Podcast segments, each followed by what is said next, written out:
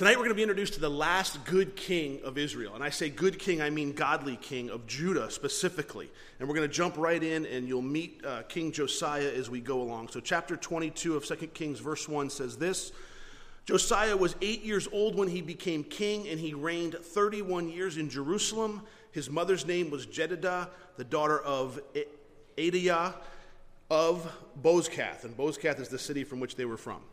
He did what was right in the sight of the Lord, and he walked in all the ways of his father David. He did not turn aside to the right hand or to the left. It's crazy that Josiah was eight years old when he became king. I know it's kind of hard for us to comprehend. I mean, why would we put an eight year old there? And, and, typically, when we see somebody young like that, it's because they want to keep it in the line of David. They, they want to keep you know, the line of David uh, alive, and that's why they're doing that. But typically, when you see a young king, there's usually a priest that goes along with him that's kind of helping advise him. Uh, we're not told specifically who that priest was or if there was a prophet that was there with Josiah, but it would seem that the priest uh, Hilkiah was there, and we're going to read a little bit more about Hilkiah. And the interesting thing is, Hilkiah had a son, and his son was Jeremiah the prophet. So Jeremiah the prophet probably grew up as childhood friends of King uh, Josiah. So that's kind of an interest, interesting little fact there. And according to Jeremiah chapter 1, Hilkiah the priest was the prophet of Jeremiah, and they probably grew up together. Jeremiah didn't receive his calling as a prophet. If you're familiar with the first chapter of Jeremiah, because he was young, he was in the 13th year of Josiah's reign as king. So, what we have is we have an eight year old on the throne, we have Hilkiah the, the priest, and we have Jeremiah the prophet, their friends, and they're all kind of coming up together in this. But I also want to, you to notice the type of king that it says there in verse 2 that Josiah was. Number one, it says he did what was right in the sight of the Lord. Number two, it says he walked in all the ways of his father David. And number three, it says he did not turn aside to the right hand or to the left. What a description. His whole life is summed up in three sentences. Everything about him. There it is. That, that, that's what you need to know about the man. And as I began to look at that, I thought, wow, that's kind of interesting. It's how the Lord saw him, it's how the people saw him, and it's the consistency of his walk. You see, when the Lord looked at Josiah, it says there he did what was right in the sight of the Lord. So, in other words, from the Lord's perspective, he would have done what was right. And when it says he walked in the ways of his father David, that's the people's perspective. He was just like King David. He followed after the Lord. He was a good leader. He was just like King David. And then the third thing, it, just, it talks about the third most important thing that he talks about there that's listed, he did not turn aside to the right hand or to the left. And that talks about the consistency of his walk with the Lord. Straight. It wasn't on again, off again type relationship. He didn't go to the right or to the left. Using these th- same three categories, how would the Lord see you? How would your friends and family see you? And what is the consistency of your walk? You probably know what I'm going to say. What would the three sentences be that would describe you? How would your three sentences read? What would, what would the Lord say about you? What would your friends and family say about you? How would the consistency of your walk be described. Could you say that you never went from the right to the left? And once I accepted Christ, I never turned back. I just kept right on plowing forward? You see, unfortunately, sometimes what the Lord would think about us and what our friends would think about us might not be the same thing. Because sometimes as Christians, we have a tendency to put on a, well, we want everybody to think we're better than we really are sometimes. We want to pretend that we're better than we really are. And while our friends might look and go, yep, they're, they're, they're followers of Christ, they're doing exactly, they're in church all Thursday nights and Sunday mornings, they're right where they're supposed to be. And the Lord would look and go, yeah, but they really don't know me that well. Yeah, they really don't spend too much time with me. Yeah, they, I'd, like to, I'd like to spend a little more time with them in prayer, but they, they're just not there. And what about your walk, the consistency of your walk? Is it straight and narrow, or is it all over the place? Are you with the Lord close one minute and then kind of way off the next minute? Is there, are, you, are you like the you know, squirrel, dog, mouse, everything's all over the place? Or can you just kind of trudge along, you know, finish the race? That's the way Paul describes it. We're walking with the Lord. Just finish the race. Just keep going. Just, he's called me to a position. I'm just going to keep plowing forward one step at a time. Not worrying about what's going on around me, not worrying about results, just simply worrying about obedience. As I thought about those things, I thought, what would the three things in my life say? And I thought, well, that's no fun. I want to think what would the three things in your life say? It's always better to think that about somebody else, right? No. I would challenge you to ask yourself that question. And you can't change what the past is, but you can change it from here forward. You know, what, what's happened has happened. But if there's an area there that you look at and go, man, that's really kind of convicting me tonight. Well, change it from tonight on. You have that opportunity. You can make from tonight on, I'm not turning from the right hand or to the left hand, or I'm following after the Lord. I'm, the Lord's going to see me the same way the people see me. It's going to be the same thing. It's interesting, the whole, the, the whole thing, the whole summary is three sentences. That's what the Lord says about it, three sentences. Now let's look at his life. Well, at least start to take a look at it tonight. Now it came to pass in the 18th year of King Josiah. All right, you math wizards, how old is he now? 26, good. 18th year of King Josiah, that the king sent Shaphan the scribe, the son of Azaliah, uh, the son of Meshullam, to the house of the Lord, saying, Go up to Hilkiah the high priest, that he may count the money which has been brought into the house of the Lord, which the doorkeepers have gathered from the people, and let them deliver it into the hand of those doing the work, who are overseers in the house of the Lord. Let them give it to those who are in the house of the Lord doing the work to repair the damages of the house, to the carpenters and builders and masons, and to buy timber and hewn stone and to repair the house. However, there need be no accounting made with them of the money delivered into their hand because they deal faithfully. Remember the condition of the house of the Lord under the two previous kings, King Manasseh and King Amon. The house of the Lord had been desecrated. It had been turned into a, a, a, a, museum of idols, if you will. They had erected idols in the temple there towards God. They, was, they were extremely evil kings. And they had built altars towards pagan gods in the temple of the living God. So here he is at the ripe old age of 26. He's having the temple cleaned up. He's having the thing repaired. He's having all the stuff moved out. He's cleaning all the, all, the, all the junk out of it. He's taking the trash out. And he's trying to get the temple back to the way that he's supposed to be doing. But it's the way that, the way that it's supposed to look. He's busy doing the Lord's work. Josiah knew that the rebuilding of the temple required organization. He knew that it required money. It needed, it required both of them. He paid attention to both of those needs in the project. It's important to make sure you recognize all the needs when you start a project. But isn't it cool that the Lord had already provided the money? It was already in the temple. He told them, just go gather the money that we already have, and we're going to use that to build. He didn't have to tax the people, he didn't have to beg the people. The Lord already provided for the Lord's work. And how often do we see in, in life where the Lord always provides for his work? You know, anything that the Lord calls somebody to do, he's going to provide financially to do. I'm always leery of, of pastors or ministries that are, that are begging for money. It always comes across to me as like you're, you're, you're diminishing who God is. You know, God owns the cattle on a thousand hills. He's got everything. If He really wants you to do this, He's going to provide. And I, I don't think there's any, ever a problem with someone, you know, this is the need. This is what we believe the Lord's called us to. This is what it, this is where we're at. There's nothing wrong with giving the information, but I'm always leery when it moves past information that begins to work on somebody's emotions. And I would encourage you never give out of emotions. Don't ever, you know, why do you think they put the hungry kids on TV? Because they want you to give money to the starving and the, and the, poor dogs. Now that's the pets. You know, you see the poor doggies hungry, and you want you to give. You know, for the cup of for the price of a cup of coffee, you can help a starving child or a starving dog. You know, if the Lord moves you to give to that, give. You know, give give. You know, willingly, give freely, give abundantly if you feel the Lord's calling you to do it. But don't ever be moved out of emotion for a picture or for something like that. Just verse 8. Then Hilkiah the high priest said to Shaphan the scribe, I have found the book of the law in the house of the Lord. And Hilkiah gave the book to Shaphan, and he read it. It's always good to read the word of the Lord and not just put it on a shelf somewhere.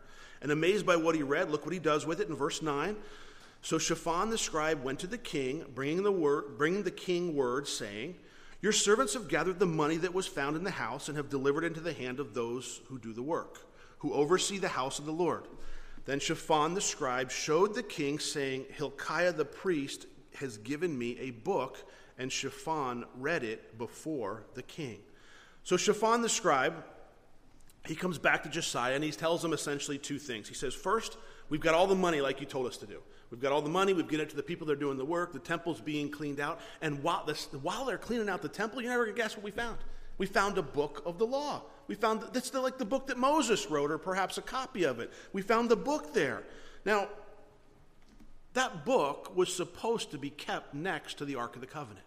If you remember back in Deuteronomy chapter 31, verse 24 through 27, it tells us a copy of the book of the law was supposed to be kept next to the Ark of the Covenant. But the temple had become so polluted with idols and, and it become about all the other false gods. The actual book of God had been stuck somewhere, shoved somewhere, and now they find it. Uh, the scribe starts reading, and it's, it's got to be somewhat amazing. How long has it been put away for? And now he's reading this, going, Wow, I can't believe what this is saying. I got to go give it to the king. He gives it to the king, and, and the king's going, Wow, this could have been written by Moses himself. By the way, Moses was about 800 years or so beforehand. And if you remember also in our previous study, Manasseh, the evil king had ordered that the book of the law be destroyed. It was something that he didn't want around. He wanted it completely destroyed, but apparently it was hidden somewhere, and that's a good indication to remember that God always preserves his word. God's not going to let the word of God fall. It's never going to, that's why we still have it today. That's why it's not, it's not going to go away. You can't destroy it. Several people throughout history have tried to destroy it, but it's not going to happen. The word of God will remain true.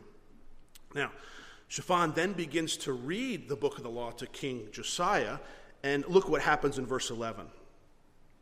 Now it happened when the king heard the words of the book of the law that he tore his clothes. So the word of the Lord had been discarded, and now it's been found. And as Josiah listens to the story of his people, He's listening, perhaps, uh, perhaps he's reading through, through Deuteronomy. And he's hearing the story about his people, all the things that he had sort of, maybe had his, his, his, his father hadn't even talked to him about. All the things that he's wondering, he's, he's hearing all the stuff about the people, and he's reading about it, about the Jewish people, and how God had been faithful to them, and how they had been unfaithful to the Lord. I'm sure he hears about the blessings and the cursings in the nation Israel. You know, I'm sure he's hearing about, about this, and he tears his clothes. He literally rips his clothes. And, and I read this the tearing of the clothes was a traditional expression of horror and astonishment. He was in horror and he was astonished. Josiah showed his grief on his own account and on the account of the nation. It was an expression of deep conviction of sin and a good thing. So at the word of the Lord comes conviction. As the Lord's word is being read, Josiah is convicted. He tears his clothes. Why? Because he realizes how far the nation really is away from the living God. He realizes how, how debased they've actually become, how, the, how they're worshiping the false gods. Can you imagine the king, Josiah, as he's listening to God's plan for his people? As he's reading through perhaps Jeremiah or perhaps Deuteronomy, whatever part of the book of the law, uh, the first five books of the Bible would be the law. Whatever he's reading through, he's hearing it and he's hearing all this information he's never heard before. He's got, he's got to be hanging like on every word. I can't, this is my, the history. Can you imagine if someone was to stand and read about your family and go all the way back and they had it all spelled out for you, all the details? Wouldn't you want to read that? I would. I'd want to know what was, I, I know very little about my history, especially past a generation or so. Once you get a couple generations, it, it kind of drops off. If someone could provide me a book with that, that would be interesting. But also, more importantly, he's telling him about the Lord. He's hearing about God, how God prescribed the worship, how God built the tabernacle, how God preserved them in the wilderness, how God got him across the Red Sea, how God brought him out of Egypt. He's hearing about all this stuff that God's doing. And it causes him to tear his clothes. For all those years, it's, be, it's been hidden. And what's really happening? Revival's breaking out in his heart. His, his heart's, he's, he's being revived. You know, he, he, wanted to serve the Lord. Now, he's, as he's getting the word of the Lord, revival's breaking out right in his heart. And conviction of, of the sins of Israel and what they've done, it's, it's building inside of him. Revival will always begin with the word of the Lord, and revival will always bring conviction of sin. If you want a revival in your life, and it starts with you personally, if you go, I really need to be revived, it needs, it's going to come from the word of the Lord. It's not going to come from an emotional preacher that can get you all riled up. It's not going to come from a worship team. It's not going to come from something like it's going to come from the word of the Lord. That's, that's where it comes from. It will start with your personal life and spread to those around you. You can't give out what you don't have. If you want to give out the Lord, you have to understand the Lord. You have to experience the Lord. I, I couldn't, you know, the things that I teach you, the things that I'm challenging you on, are things that I'm challenged on. If I don't get it from the Lord, it, it doesn't, I can't give it out. It would do me no good just to stand up here and, and, and just give you facts and information and figures. You know, I, had to, I have to walk with the Lord every day just like you do. Otherwise, I'm just wasting my time in a sense. And revival starts with you personally. It spreads to those who are around you. If you're in need of the, if you're, if you're dry, if you're, if you're just down, you feel like I'm, I'm just not there, press closer to the Lord. You got to push in harder. Don't, don't pull back. Don't come to the point where, go, oh, well, I'm just not feeling it, so I'm not going. I'm, I'm going to church, I'm just not really feeling it. You know, I, I really kind of need to hear from the Lord, but I just, I don't know. Things just, it's just too tough. I'm just, no, that's, that's when you have to press closer. You press in. He'll never leave you or forsake you if you're not if you're not experiencing the closest with him it's because there's something in your life that's off that's preventing it it's something not to say that we don't all go through dry seasons but it's as, as believers we need to press in closer especially when we're dry the worst thing we can do is think well i'm not getting anything out of church so i'm just going to stay home tonight. Where we need to be is in church if we're dry. That's, that's where we're going to get fed. If you want to hear from the lord you're going to have to press into the word of the lord. And then you're going to have to respond to the word of the lord. I bet King Josiah was completely blown away as he sat and listened to the word of the Lord being read there. As the Holy Spirit convicted, so many emotions, convictions, sadness for the people, just sheer joy because he's hearing God's word. Uh, it's, it's been hidden for so long. Look what he does in verse 12. Then the king commanded Hilkiah the priest, Ahikam the son of Shaphan, and a few other people there, the scribe and Asaiah, a servant of the king, saying, verse 13, Go, inquire the Lord for me, for the people, and for all Judah, concerning the words of this book that has been found. For great is the wrath of the Lord that is aroused against us, because our fathers have not obeyed the words of this book to do according to all that is written concerning us. The king didn't even know what to do He's reading about, the, about God. He's reading about the wrath of God. He's reading about the blessings and the cursings there, and the, about Joshua when they come into the, into the promised land. You know, if you follow me, if you obey, you'll be blessed. If you don't, you're going to be cursed. He's reading about all that. He goes, We've blown it. We've done, all, we've done it all wrong. As people, we're, we're not following God the way we're supposed to do. And what does he do? He says, We need to hear from God on this. We need, to, we, need, we need to hear from the Lord. He tells Hilkiah and Asai, he said, Go inquire the Lord. Go, go find somebody he was under conviction. He didn't even know what to do next.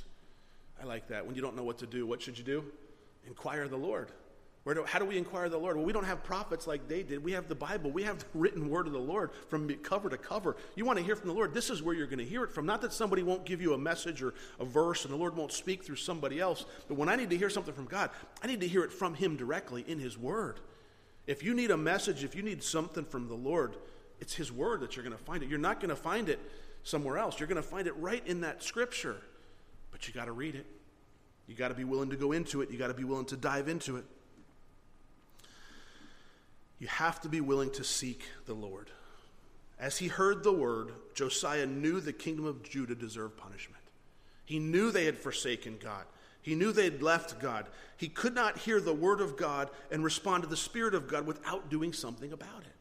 What do we do now? That's where he came to. That's the point he was at. What do we do now? He must confront the problem, which was the sin of Judah. What are we going to do? How did we get here? What do we do from this point forward? Let's keep reading as the Lord speaks to him. Look at verse 14. So Hilkiah the priest and a bunch of other people there, you can try their names as you will. They go there and they, they went to Huldah, the prophetess. That's a, that's a female. Huldah is a female name. Prophetess means she's a woman. Uh, the wife of Shallum, and it gives some more names here. and tells us what she did. She was the keeper of the wardrobe. She dwelt in the Jerusalem in the second quarter, and they spoke with her. Now we don't know too much about this woman. The only other place in the scripture she's mentioned is in Second Chronicles chapter 34, which is a, a, a version of this story as well. It's basically the same story in Second Chronicles. Now, he says, the king says, go, go inquire the Lord. I don't, they don't really tell us whether they went to her first or whether, they went, whether there was a line of prophets they went to or, or how did they get a hold of her. They really don't tell us how it went. Perhaps they went checking around from different prophets. Hey, have you heard anything from the Lord for the king? Hey, uh, no, nothing, nothing here. Have you, how about you? Have you ever heard anything from the Lord? No, we don't know how it happened, but they go to them and, and they meet with her and they spoke with her, it says. And, you know, it, it's, it, it's kind of mind boggling. You know, those are the kind of details I like. Well, how'd you know to go talk to her? What, what, what, what was it that led you there? It, who was she? We don't really have that information. And we, have, we really can't worry about it. She, she's relatively, maybe nobody in the, in the prophetess world, but one commentator wrote this, Adam Clarke. He said this We find from this, as we have many facts in all ages to corroborate it, that a pontiff, a pope, a bishop, or a priest may in some cases not possess the true knowledge of God that a simple woman possessing the life of God in her soul may have more knowledge of the divine testimonies that many of those whose office it is to explain and enforce them. So, kind of what Adam Clarke was saying there, this is just a kind of a regular woman, who knew the Lord, had a relationship with the Lord, and they needed some help, and she kind of told him what was going on. She had a word from the Lord for him that day. Look what she says, verse 15. Then she said to them, Thus says the Lord God of Israel Tell the man who sent you to me. In other words, tell him this Thus says the Lord Behold, I will bring calamity on this place and on its inhabitants. All the words of the book which the king of Judah has read, because they have forsaken me and burned incense to other gods, that they might provoke me to anger with all the works of their hands. Therefore, my wrath shall be aroused against this place and shall not be quenched. You see, Josiah knew Judah had sinned against God and deserved the judgment, and now the Lord confirmed that judgment through this woman. I will bring calamity on this place and all its inhabitants. But did you notice why they were being judged? The Lord was judging them. He was telling, telling them what happened, but He told them two reasons why they were being judged. Number one, they have forsaken me. They've forsaken me. They've left me. The word forsaken means to leave, to leave behind, to abandon, to let go, or to give up. They left the Lord God, Lord, Lord their God. They left him. They abandoned him. They went on to the things of the world. We're going to go worship the idols of the other nations. We're going to, we're going to go find other things. It's just not filling for us anymore. We're just going to go find something else to do. It's just not as exciting anymore. There's, there's, we're not getting the results that we want. We have to find another God to worship. The God that will do what I want him to do. Or the God that I will, know, I'll make it a her. I'll do what she'll do what I want him to do. And the second thing is it says they have burned incense to other gods. It means they were making sacrifices to other gods. They had left the Lord God, the God who had been so faithful to the nation of Israel. They had, they had left them. And we've watched this happen time and time again in our studies through, through the Old Testament here. Because of these things, the anger of the Lord is aroused against the people. They're, the, the Lord, you know, he, they, they're continually doing the same thing. But please don't forget, don't forget that how long did they have to repent? How long has this been going on that we've been watching this? From the moment they left Egypt. Way back in the book of Exodus, we've watched them whine and complain and, you know, why did you bring us out of Egypt? And yet God is faithful every step of the way. And here they, here they are. Finally, they, they, it's too, gone too far. It's gone too far. We're, we're going to have to take care of this. And, and through this prophetess, Josiah is told these people aren't going to make it. This country is going to end. Um, that's it. It's, it's going to be over soon. Let's read as she tells him about himself personally in verse 18. But as for the king of Judah, who sent you to inquire the Lord, in this manner you shall speak to him. Thus says the Lord God of Israel concerning the words which you have heard. Because your heart was tender, and you humbled yourself before the Lord when you heard what I spoke against this place and against its inhabitants, that they would become a desolation and a curse, and you tore your clothes and you wept before me. I also have heard you, says the Lord. Surely, therefore, I will gather you to your fathers, and you shall be gathered to your grave in peace. Your eyes shall not see all the calamity which I will bring on this place. So they brought back word to the king. Although Judah is too far gone, the Lord said to Josiah, I'm going to spare you. You're not going to have to watch it happen, Josiah. You're going to go, you're going to pass away in peace. I mean, you're going to go to be with your fathers. It's not going to happen in your lifetime. Why did the Lord do that? Because his heart was tender, because he humbled himself before the Lord, because he tore his clothing, because he wept for the people of Judah, because he was moved by the word of God. What does it mean that his heart was tender? It means his heart was soft. His heart was and here's the better it's translated sometimes this way his heart was responsive. It responded to the Word of God. It, it, it, it, changed him. When he heard the Word of God, it brought him to a place of, I, I can't believe this. How could, how could our fathers have done this? How, how did we get to this place? His heart was responsive to the Word of God. Is your heart tender toward the Word of God? Is your heart tender towards God's Word? Or does it become a, well, it's just a, it's just a history book. It's just a, it's a book that I don't really understand. It's a book that I, I don't really have time to read. It's a book that I really don't. Come on, Pastor, don't, don't make us feel bad tonight. How much time do you really spend in the Word of If this really is the Word of God, And I believe it is. How much time do you really spend? That convicts me. Because you know what? I don't think we could ever spend enough time in it. I don't think we could. If, if you could look at me and go, yep, I spend plenty, spend plenty of time in the Word of God, and you're not there constantly, I think you've got, I think it's, that's, that's pride creeping up. You know, I look at that and go, man, I could still spend more. I know I study, I prepare, I love the God's Word, I'm constantly reading. I, I, I don't read other books so I can spend more time reading God's Word. But how much, but there's always more. Because then you go, oh, you're going to go home tonight and relax and watch a little TV or something, or, you know, whatever do you do to relax? And you go, well, I could be reading God's Word. I could be doing something there. You know, there's always a conviction that says, but I don't, I don't think that's the person that's in danger. I think the person that's in danger is the one that doesn't spend any time in God's Word. The one who, I don't need to spend time in God's Word. Yeah, I think God's Word is where we're going to we're gonna be met. When, when Josiah heard the Word of God, his heart was tender. When he heard that what was happening to the nation of Israel, his people, his heart broke. What about us when it comes to our non believing friends and family? Does your heart break for them? Does it, does it, does you look and you go, oh, I mean, I know their life is not right, but they, they don't know the Lord. They don't have what I have. They don't, they don't understand. They're, they're, they're, they're, they don't have the hope that I have. All they have is if their job is stripped away, if their health is stripped away, their life is going to come crumbling down. If their husband or wife leaves them, there, there's no hope there. It's all, it's all just built up on, propped up on a lifestyle. You see, Josiah looked at the word of God as he heard it, and he, wow, the people, look where we've become. His heart is tender, but it also says he humbled himself. He tore his clothes, he wept before the Lord when he heard that the Lord spoke against Judah. It caused him to weep of what was going to take place. when you read the scriptures and you see and you begin to understand what's going to happen to those that don't know the Lord, those that have rejected the Lord, it should cause your heart to be heavy. I know sometimes it's like hard to even think about because you got friends and family that don't, and it just burdens you. And that's the heart that we're supposed to have as Christians. I don't think if, if we're callous and go, oh, well, it's too bad, it's their fault, you know, too bad for them, then I think that's the wrong heart to have. Josiah was burdened. It wasn't about him, it was about the people. He saw where they stood with the Lord. But the amazing thing is, Josiah seeking the Lord, God said this to him. He said, I've heard you. I heard you. Remember, Josiah said, Lord, I need to hear from you, Lord. Go find a prophet. Tell me, I need to hear from the Lord. And the Lord said, I heard you. I'm going to send you word back. I'm going to answer you. You want to know what's going on? You want to know what's coming next? I'm going to tell you, Josiah.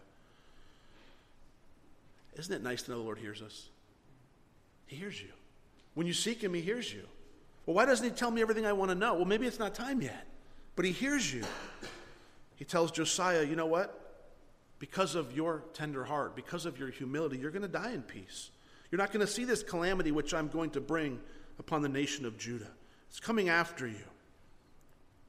Now, in our study and through the Kings, both First and Second Kings, and even previously, we've run across a lot of different kings. Some were good, and some were bad. Some followed the Lord, they followed the Lord faithfully, and others sort of became enemies of the Lord, where they actually were they were opposing the Lord. And King Josiah was a good and a godly king.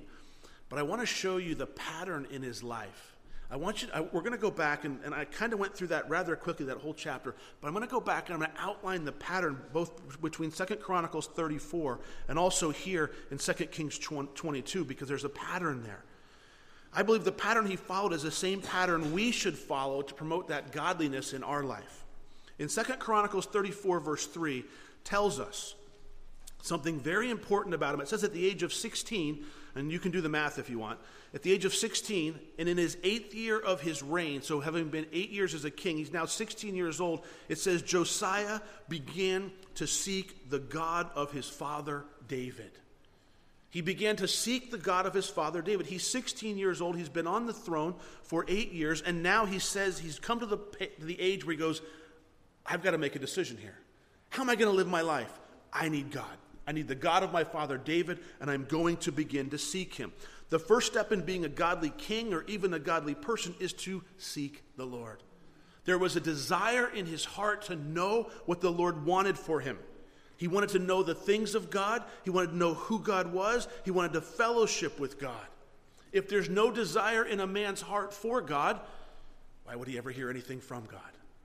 You see, Josiah had a desire to know those things of God. It was important to him. At 16 years old, he committed that way. And we read the end of his life already in the very beginning of our chapter. He never moved from the right hand or to the left. He stayed true to what he did at 16 years old. That's what it tells us there. To be led by God, to fellowship with God. If there's no desire in your heart to know the Lord, to please the Lord, or to obey the Lord, if it's not there, then why would the Lord ever reveal himself to you? Why would he ever tell you? Oftentimes people say, Well, I'm not hearing anything from the Lord. I'm like, Have you, I often ask, Have you committed to do what he chose you? What do you mean? Have you committed to him? No matter what he shows you, you're willing to do. Well, no, I want, I want to hear what he wants first. And I, I want to kind of, I, I, want to see what it's, uh, tell me what it is, then I'll decide if I'm going to do it. It's not the way it works. You find out what God wants you to, you, you commit to the Lord, and then he'll tell you. You oftentimes, it's, it's not a, it's not an if then thing. Well, if I like it, then I'll do it. No, you have to have a desire to seek the Lord. The Bible tells us Josiah sought the Lord from the time he was 16 years old. Are you seeking the Lord? Is that true desire in your heart? There should be as a believer. The second characteristic we see in Josiah's life is that he simply began to do the work of the Lord.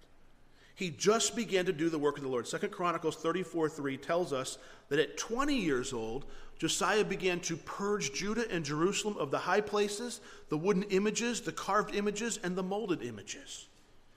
It's what I like to call sort of the obvious call of God. Sometimes in our walk, we, we seek the Lord for specific direction or something very specific for our life, a specific situation. But there are certain things that God wants you to do that are obvious. What's the will of God for my life? Pastor? Well, be a good husband, be a godly husband, be a godly wife, honor your parents. Serve the Lord with all your heart, your mind, and your strength. Work on those things. And once you got that down, somewhere in that pattern, He's going to show you he, how He wants you to do that specifically. You see, sometimes we have to serve the Lord generally, just what's at hand, what needs to be done. And as Josiah hears, and he looks at the temple and it's broke down, he sees the high places, he goes, I got to get these things out of here. He didn't have to sit around and wait for some big revelation. All right, Lord, where do you want me to serve? Where the need is. Fill the void, fill the empty space, serve where you're needed right now. Just start serving where you can. He started to clean up the mess and remove the false gods. He started to break down the high places. Then at 26 years old, we read he began to cleanse the temple of God. He began to clean out the temple. He, he hired people to do the work. He started fixing, buying the materials. He just started serving the Lord in any capacity, any way that he could. He had a desire to seek God, he had a desire to serve God. He just started doing it. If you're waiting for a specific direction from the Lord, are you doing what's obvious or what the Lord would obviously have you do in your life? Are, are you doing the things that of His Word? Are, are do you, do you, there, there's a lot of things that are just basic stuff. Are you, are you, you know, turning away from sin? Are you repenting? Are you, is your life changing? Are you, you know, being a godly husband? Are you, are you being a godly? Are you trying those things? You know, sometimes we have to work on those obvious things, those, those things that apply to everybody through the scriptures. It's not just something that's individual. Are you being a good steward with your finances? That's all Josiah was doing. He was just doing what was right in front of him, what needed to be done. I'm getting this stuff out of here, I'm getting the place cleaned up. Because Josiah had committed to seeking God, because he started to do the work of God, it wasn't long before the Word of God was found. And he started to hear the Word of God. You see, he had a desire to know who God is. He had a desire to serve the Lord. And he started cleaning. First, he started breaking down the high places. And then he started to clean out the temple. And what happened when he was cleaning out the temple? He found the word of the Lord, found the law of God. Then he started hearing from the law. What happened when he had the law? He took it home. It was read to him. The book of law was found and read. Why was it lost? Because nobody wanted to hear it. I don't believe anybody wanted to hear it. I, I don't, God's going to preserve it. He's going to hide it for the one that wants to hear it. And all of a sudden it's found. Josiah says, I want to hear it. I want to hear what God has to say. I want to hear the word of the Lord in my life. If we don't ever really want to hear the word of the Lord, why would he reveal it to us? If we really don't want it, if we want to just say we want it, but he might make me do something I don't want to do. He might make me forgive somebody I don't want to forgive. He might make me go somewhere I don't want to go. He might make me do, do something out of my comfort zone. I would encourage you, if that's the case, you will be far better off if you're obedient than if you're not. I don't care if you're comfortable doing it or not. I promise you, I am so far out of my comfort zone when it comes to standing in front of people, you have no idea. And you say, well, you do it every week. I know, but it wasn't, it, it didn't come easy. I never got to go to a public speaking class or debate or anything like that. The Lord said, teach, and I started teaching one day, and I started studying and learning, and getting in front of people scares me to death. I've told you that. People, they asked me to, they, not long ago, they asked me to speak somewhere in town. I said, no, I'm not going. Why not? I, am I'm afraid to talk in front of people. The Lord called me to teach here. If you want to hear me, you come. Thursdays and Sundays, I'll be here. I'm not interested in being out there. I, I mean, if the Lord calls me, I will, but this is where my place is. You know, this is, this is what's important to me, is this is where the Lord called me. I don't want to go out there. Now, if he called me out there, I'd go out there somewhere, but until he does, I'm staying here. Anybody that wants to hear, they can hear here, or on the radio, I guess. But it's not about me. It's not about promoting me. It's about me being faithful to what he's called me to do. But I, I wish you could know how far out of my comfort zone it really is to be up here teaching a message. Sure, you get used to it. Sure, you grow, and sure, it gets easier. But when you first start, there's two times in my life my knees have ever been knocking in fear. One was as a police officer, the first time I pulled my gun on somebody. The second was when I was standing behind a pulpit teaching the Bible for the first time. And you say, how could those two be related? I was scared to death, both of them. I was, I was freaking out on both of them. Literally, physically, my knees were shaking. My leg was like, like uh, I had to stop it from shaking. That's why I have a big pulpit. I can hide. if he ever calls you to do something out of your comfort zone, please be obedient and do it. He will meet you there, and it is nothing better. If I would have refused to come teach God's word in Cumberland where he called me, I would get, look what I would miss out on. I would so miss out on all the things that I've got to see, all the way back from the bicycle ministry to the radio station to the church to the, this bill. I would have missed all of that. I wouldn't trade any of that for the world because I get to see, and now I say in front of you guys, it's not me, it's the Lord that's done that work. I've just walked with them. I've just said, okay, Lord, you show me how and I'll do it. You show me when and I'll go. You do, you show me where and I'll do it.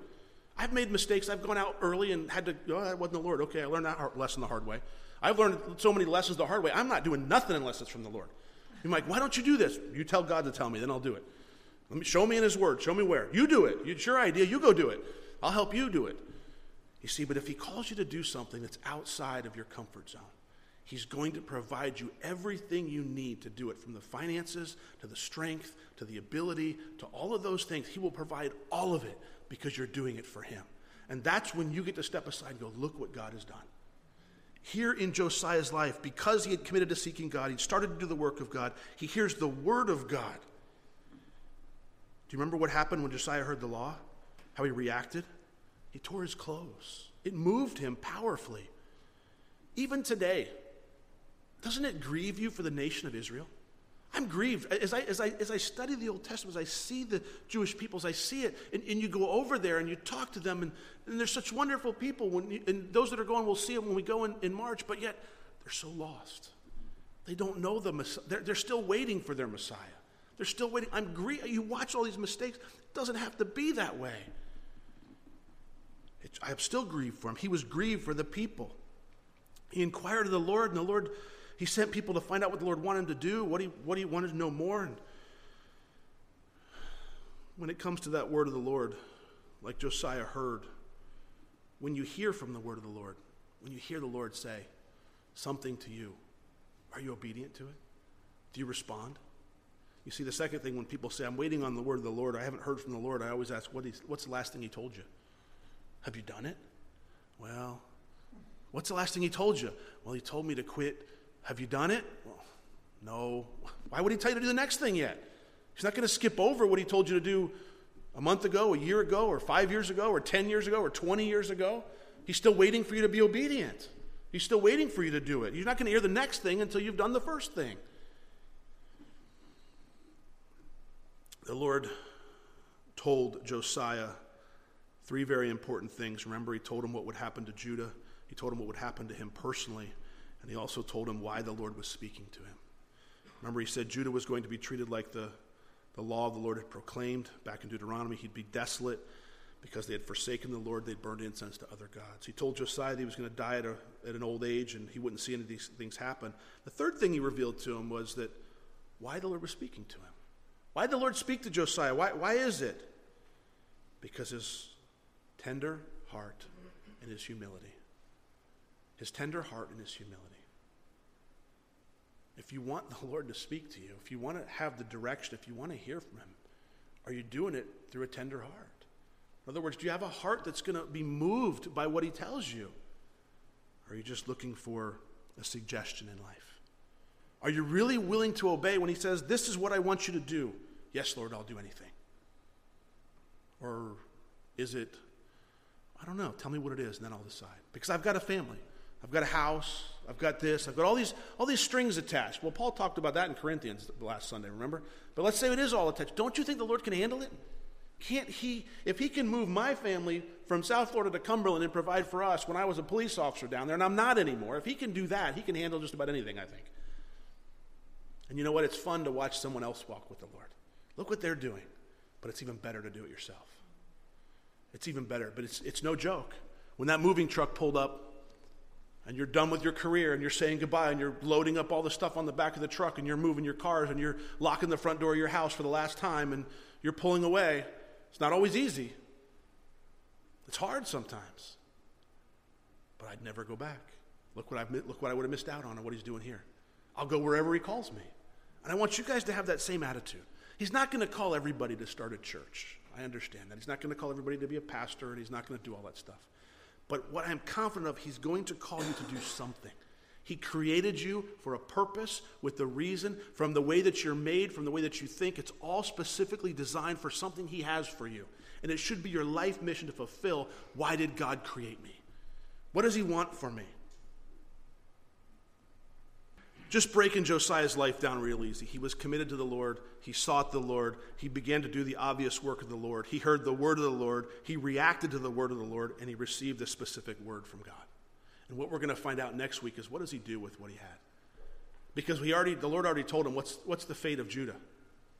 It's not good. It's going to be desolate. So what's Josiah going to do with the information he has? And we'll pick that up next week.